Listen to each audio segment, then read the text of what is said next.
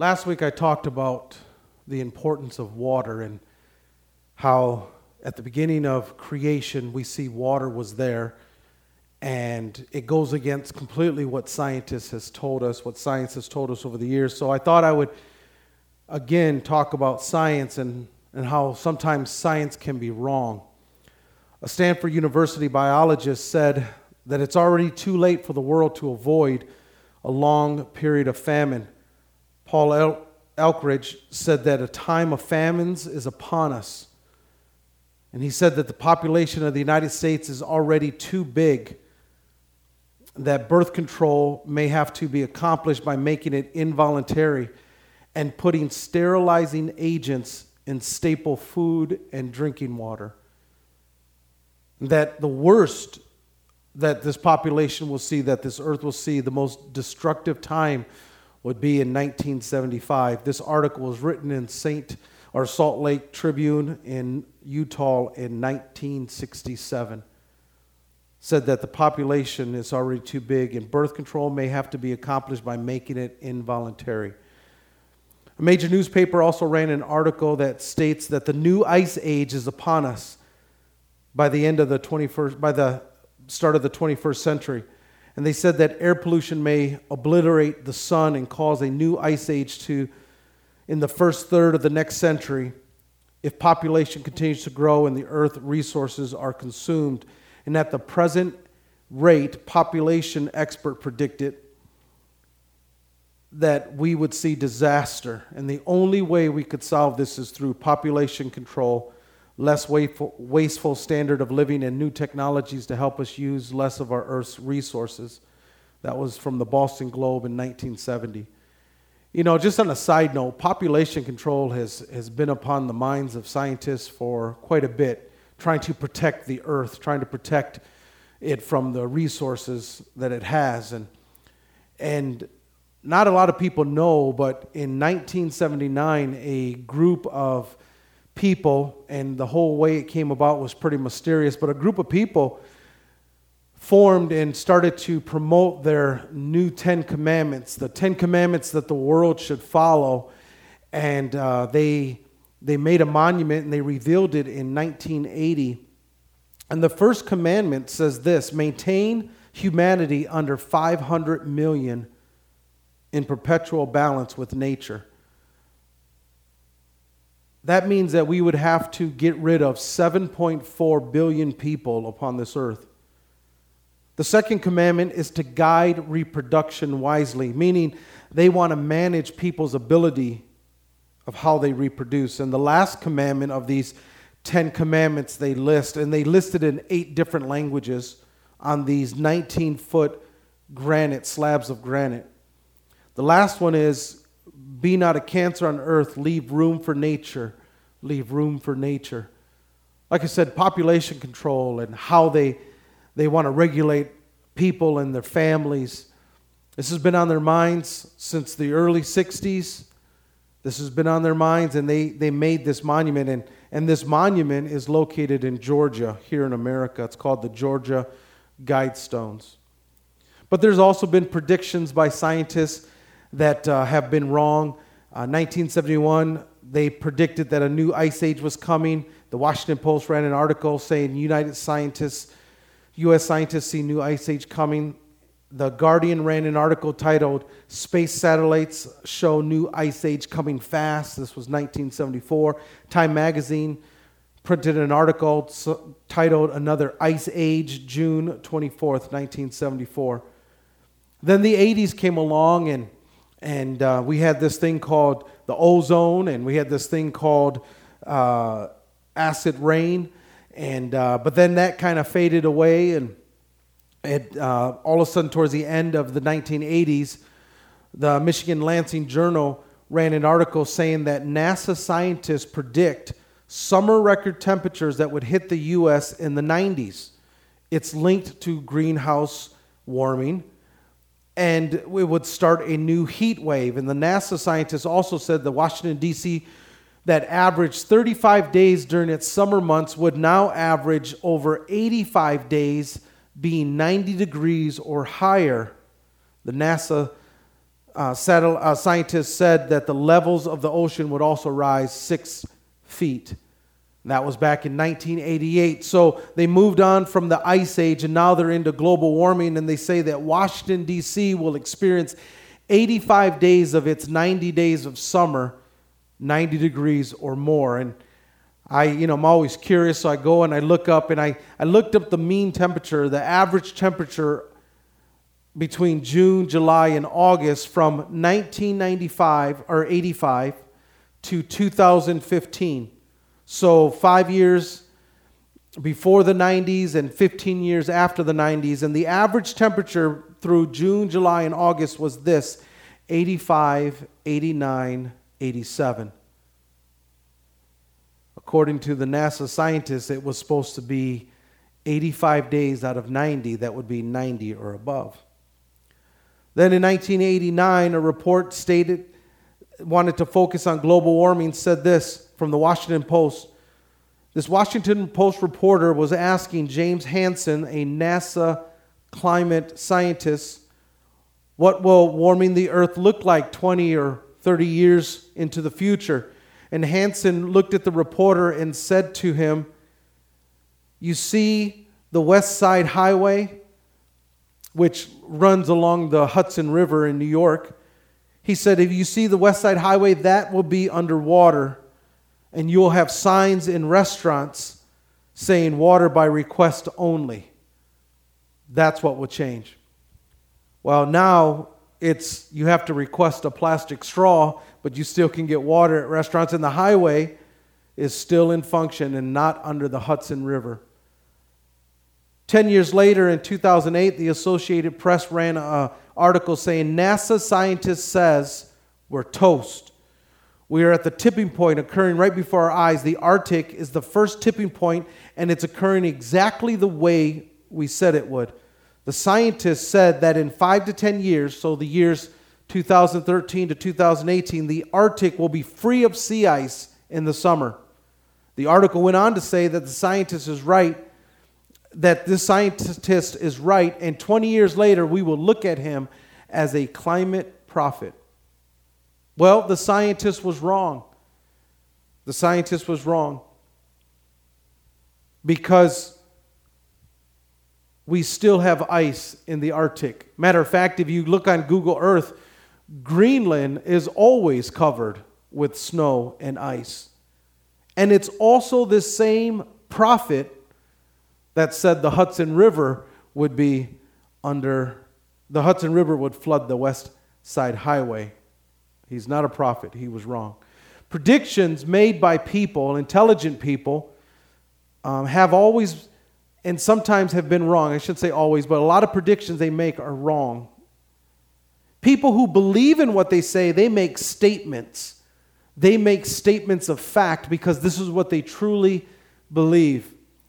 People like Michael Jordan. In 1998, they were facing the Indiana Pacers in a game seven, and Michael Jordan says, I don't make promises, but I do guarantee we will win game seven. And he did, because on our honeymoon, I had to go buy a TV so I could watch it on game seven. Yes, that was my fault. But I did watch it and they did win. So he was right. He made a statement and it was proven fact. Another guy named Mike Leake stated in 1993 in his yearbook, he put as his caption Chicago Cubs 2016 would be world champions. You heard it here first. And his prediction came true after 107 years of not winning it. They finally won in 2016. Now, Michael Jordan and Mike Lee, they make these statements in confidence, believing and hoping it would come true. But they made a statement, and the facts proved itself. Time proved it. God makes statements as well, and He's been making statements in Genesis 1 as we've been noticing. And He spoke to Moses and He declared how and why He created the earth. He made a statement and I believe that God's statements that He makes are always factual, are always truthful, and can be believed. The statements that God makes are also true. Yet we turn so much of how we think about the universe and its system over to scientists who have been wrong time and time again. Like I said, there's no Big Bang Theory scientist who believes that water was at the beginning of creation.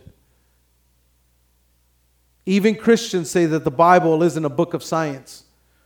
And it doesn't tell us how the world was created, but why it was created. If you want to know how it was created, ask science. Matter of fact, a famous evangelist, and his name is not important, but if I mentioned him, you would know who he was, said this I don't think that there's any conflict at all between the science today and the scriptures. The Bible isn't a book of science, the Bible is a book of redemption. And of course, I accept the creation story. I believe that God did create the universe, I believe that God created man. And whether it came by evolutionary process or at a certain point, he took the person and being and made him into a living soul or not, does not change the fact that God did create man.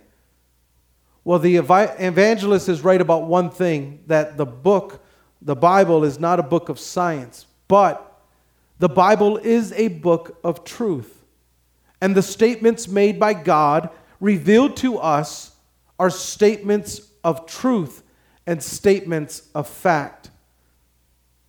And so here are the statements made about the world and the statements that must be true. Genesis 1 tells us this In the beginning, God created the heavens and the earth. Now the earth was formless and empty, and darkness was over the surface of the deep, and the Spirit of God was hovering over the waters. And God said, Let there be light, and there was light. And God saw that the light was good, and He separated the light from darkness. And He called the light day, and the darkness He called night. And there was evening and there was morning the first day. By the conclusion of day one, we have the heavens, we have the earth, we have the, the water which is covering the land, but the, covering the earth, and we have this deep water. And we have the Spirit of God that's hovering over this, and we have darkness. And then God creates light that separates the darkness from light. These facts do not change because a scientist has a different opinion about how the world began. These truths do not change from generation to generation. The fact is, God created, in the beginning, God created the heavens and the earth, the water and the darkness and the light. And by the conclusion of day one, we have these elements heavens, earth, water, light. And there is no scientist that believes in the Big Bang Theory that believes water is at the beginning of the universe. They tell us that it would be over 10 billion years before that could even happen. There is no Big Bang scientist, or there is no Big Bang Theory scientist that believes that there is a firmament that was firmament that was created to separate the water from above from the water from below, as we see in day two. Genesis 1 6 tells us, And God said, Let there be a vault, a firmament its expanse, a space, and separate, to separate water from water. And so God made the firmament and separated the water under the vault or under the firmament from the water above it. And it was so. God called the vault sky, and there was evening, there was morning the second day. The waters above the firmament are the same waters that flooded the earth in Genesis 7. It says this in verse 11 In the 600th year of Noah's life, on the 17th day of the second month, and on the day all the springs of the great deep burst forth, and the floodgates of heaven, literally, the windows of heaven were opened, and rain fell upon the earth 40 days and 40 nights. Now, some people say that that the floodgates of heaven was simply that it rained, supernaturally, it rained. But we know something about rain that when water evaporates from the ocean or from even freshwater lakes, when water evaporates, water goes up into a cloud formation.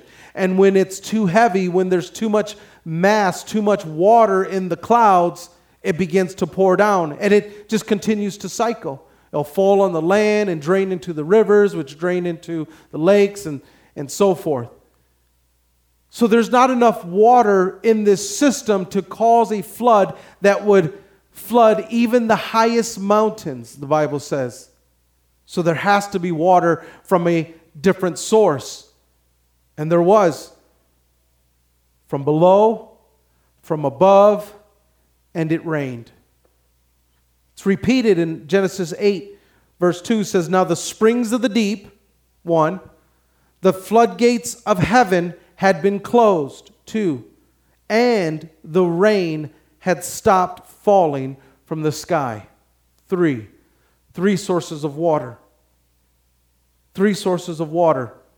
The water that was above the firmament, because the Bible says that God created a firmament to separate the water from below from the water above, and He placed the water over the firmament. These are the waters that the psalmist stated in his praise to God. Psalm 104 says this Praise the Lord, my soul, my God, you are very great. You are clothed with splendor and majesty. The Lord wraps himself in light with a garment, and he stretches out the heaven like a tent and lays the beams of his upper chambers on their waters. And he makes the clouds his chariot and rides on the wings of the wind. The author of Psalm 104 praises God who stretched the heavens out like a tent, a dome, a canopy, and lays its foundation, its beams upon the water. Psalm 148, verse 4 says, Praise him, you highest heavens, you water above the skies. And I want you to notice these verses from Psalm talk about the water, and it's after Noah, it's after the flood. Because some people say that when the flood happened, all the waters that were above the firmament drained, and there's no more water above the firmament. But yet they praise him for it after the flood and continue to praise him for it. And then on day three, something amazing happens. And that brings us to Genesis 1, verse 9. And God said, Let the waters on the sky be gathered to one place, and let dry ground appear. And it was so. And God called the dry ground land, and he gathered the waters he called seas. And God saw that it was good. And then God said, Let the land produce vegetation, seed bearing plants and trees on the land that bear fruit with seed in it, according to various kinds. And it was so. And the land produced vegetation with plants bearing seeds according to its kinds, trees bearing fruit with seeds in it according to their kinds. And God saw that it was good. And there was evening, there was morning, the third day. So, what happened on the third day? Well, last week I talked about there was water and the seas that separated. But that water was there from day one, day two, day three. But now God separates the water, withdraws the water, literally brings it back, and reveals land. This is at the point where some Christian scholars say that Genesis 1 cannot be a literal account of creation because it conflicts with Genesis 2. And so let's look at Genesis 2 real quick, and we'll get to Genesis 2 later. But for now, let's just look at why people, some scholars believe that it's a contradiction. And this is the reason why they can't take it at face value. Genesis 1.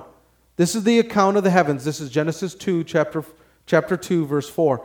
This is the account of the heavens and the earth when they were created, when the Lord made the earth and the heavens.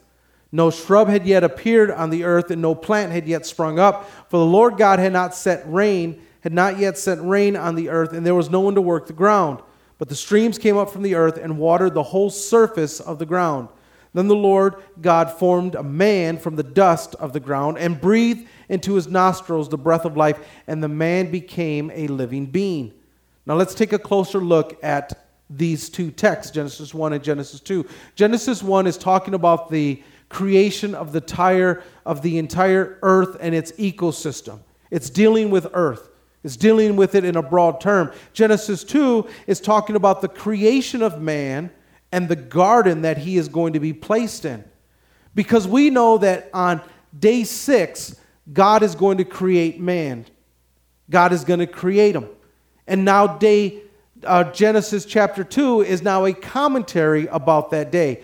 Well, how do we know it's a commentary about day six? Because the Bible clearly teaches us this at the first part of Genesis chapter 2 that the heavens and the earth were completed in all its vast array. By the seventh day, God had finished the work he had been doing. And so the seventh day, he rested from all his work. Then God blessed the seventh day, made it holy because he rested from all the work of creating that which he had done. God rested on the seventh day, meaning that on day one through six was the work week. It was when God created the, the, the, the firmament, the waters above, below, the land, the trees, the, the, the plants, uh, the animals, the birds, the fish, and mankind on day six. And by seventh day, everything was done and God rested for it. There is no one to work the ground that Adam was going to partake yet. And that's talking, there was no one to work the ground because Adam wasn't created yet. Day six. Day six.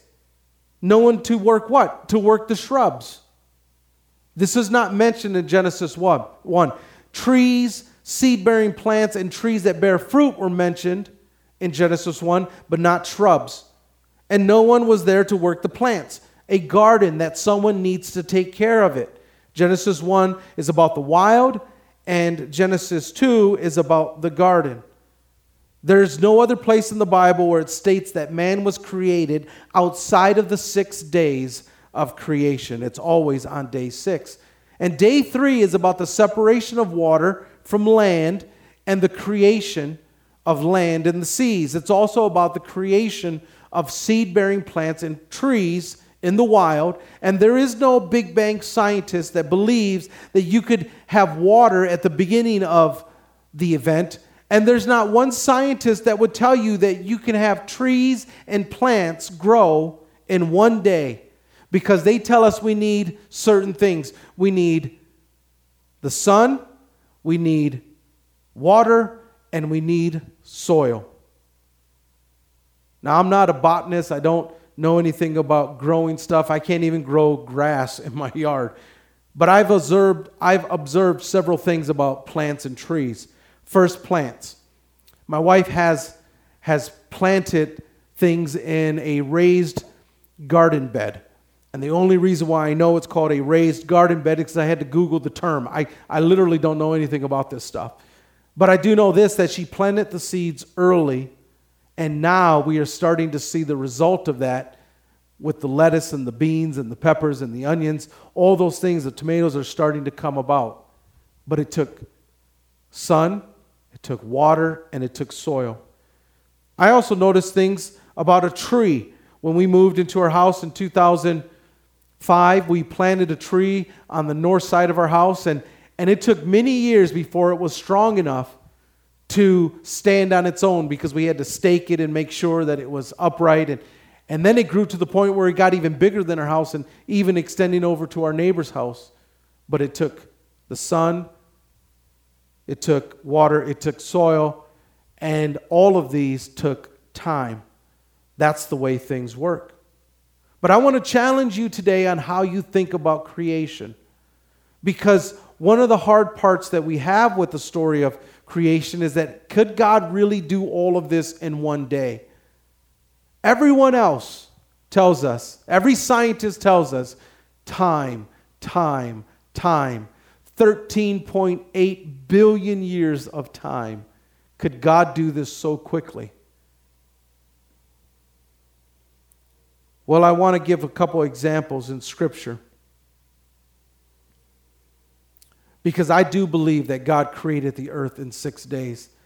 I don't believe that this world is billions and billions and billions of years old. And I don't trust scientists who tell me that they know that our system started 13.8 billion years ago when they can't even make predictions that are true today. So, could God do this? Well, the first problem with the story is this there is no sun in creation yet. Because the sun will be created on day four, and we're only in day three. Some people say that the sun was actually created on day one, and there was this cloud cover, and then on day four, he revealed it for us to see. Well, I got a couple issues with that. Number one, the text doesn't say that. And number two, if God created the sun on day one, why didn't he just say it? Why did he wait till day four? There is no sun yet. So, how can you explain then? How can you explain something to be able to grow without sun? I didn't say I, didn't, I don't say that you need the sun to grow things. It sure does help. But what we have discovered over these years is all you need is light. People have been growing herbs and plants in their house for decades with artificial light. They have water, they have soil, and they have a light source. And where does this light source come from? It comes from Genesis chapter 1, verse 3. And God said, On the first day, let there be light. And so you have light. On day one, you have light. On day one, you have water. And on day four or three, you have land. You have land. You have the three components necessary. But what about time, Pastor? What about time? It's, it's impossible to do this without time. I want to give two examples why I believe God can do this and why He did do it the way it was written in Genesis chapter 1. One of the first example is this Jesus in the fig tree. Matthew chapter 21 says, Early in the morning, as Jesus was on his way back to the city, he was hungry, seeing a fig tree by the road. He went up to and found, found that there was no fruit on it, nothing except leaves. And then he said to it, May you never bear fruit again. Immediately the tree withered. In Mark, it tells us that the next day the disciples noticed this. But in Matthew, it tells us that what Jesus said, may you never bear fruit again, and immediately the tree withered. I want you to know this that God has the ability to control creation by his word, by his spoken word. The tree had to obey the command of Jesus, and that happened overnight in an instant. Now, it's not possible to kill a tree that quickly without maybe some chemicals or setting fire to it.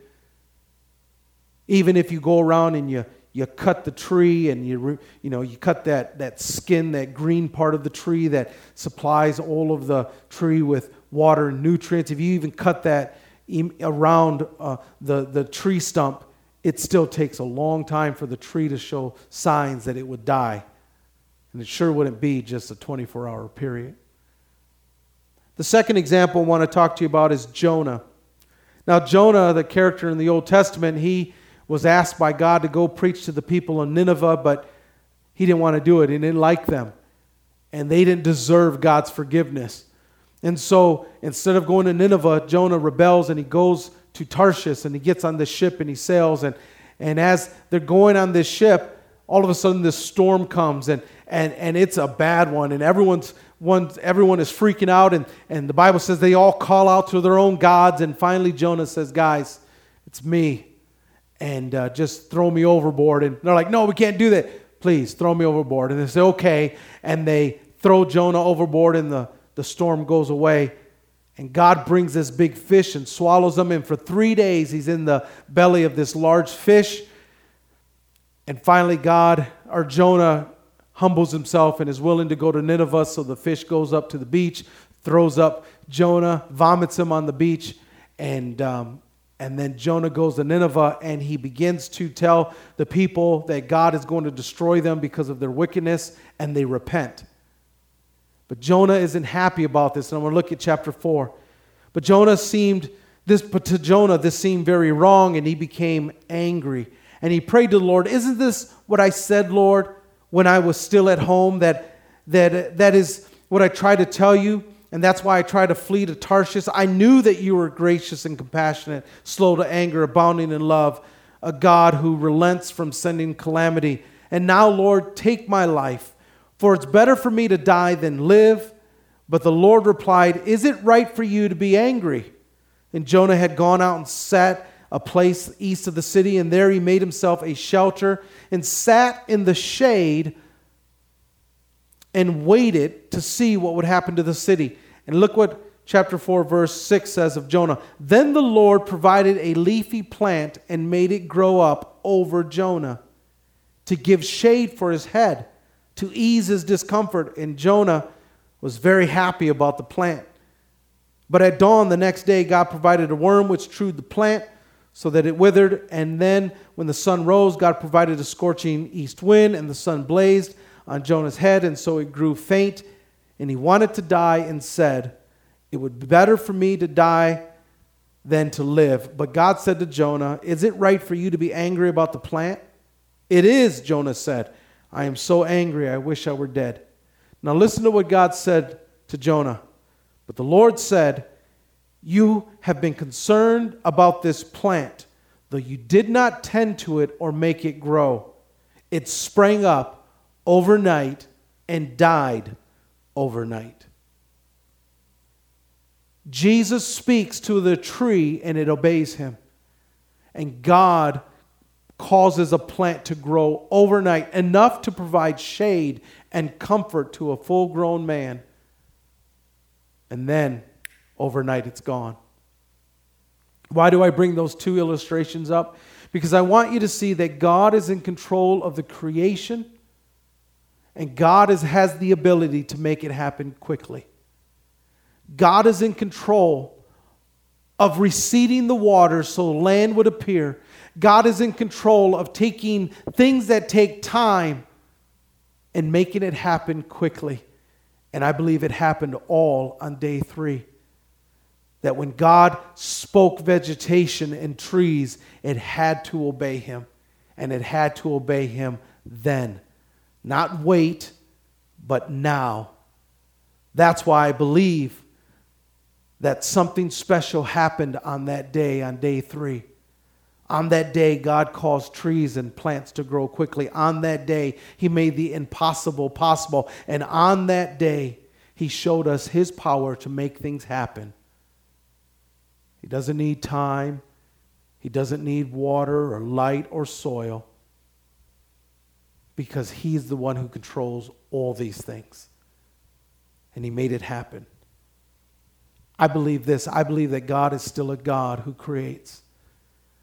I believe deep down in my soul today that some of you have been praying for some things and you've been asking God, please, God, help me, God. I need a miracle.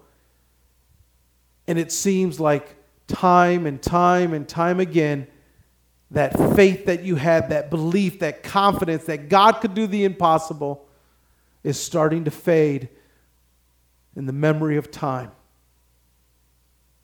But I want you to know, and I'm telling you this today that my God, who created this earth in six days, my God, who is able to bring light and water and soil and miraculously make trees and plants spring up in one day, is the God who can step into your story and change it overnight.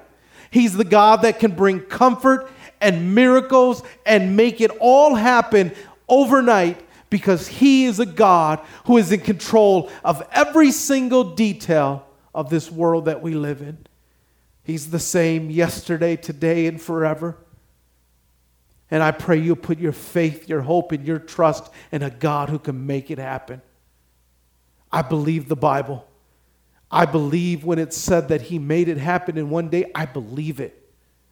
And I believe the one who told me that if I have faith in God, that anything I ask for in His name, it will be done. I believe it. I believe that He is able to change the story.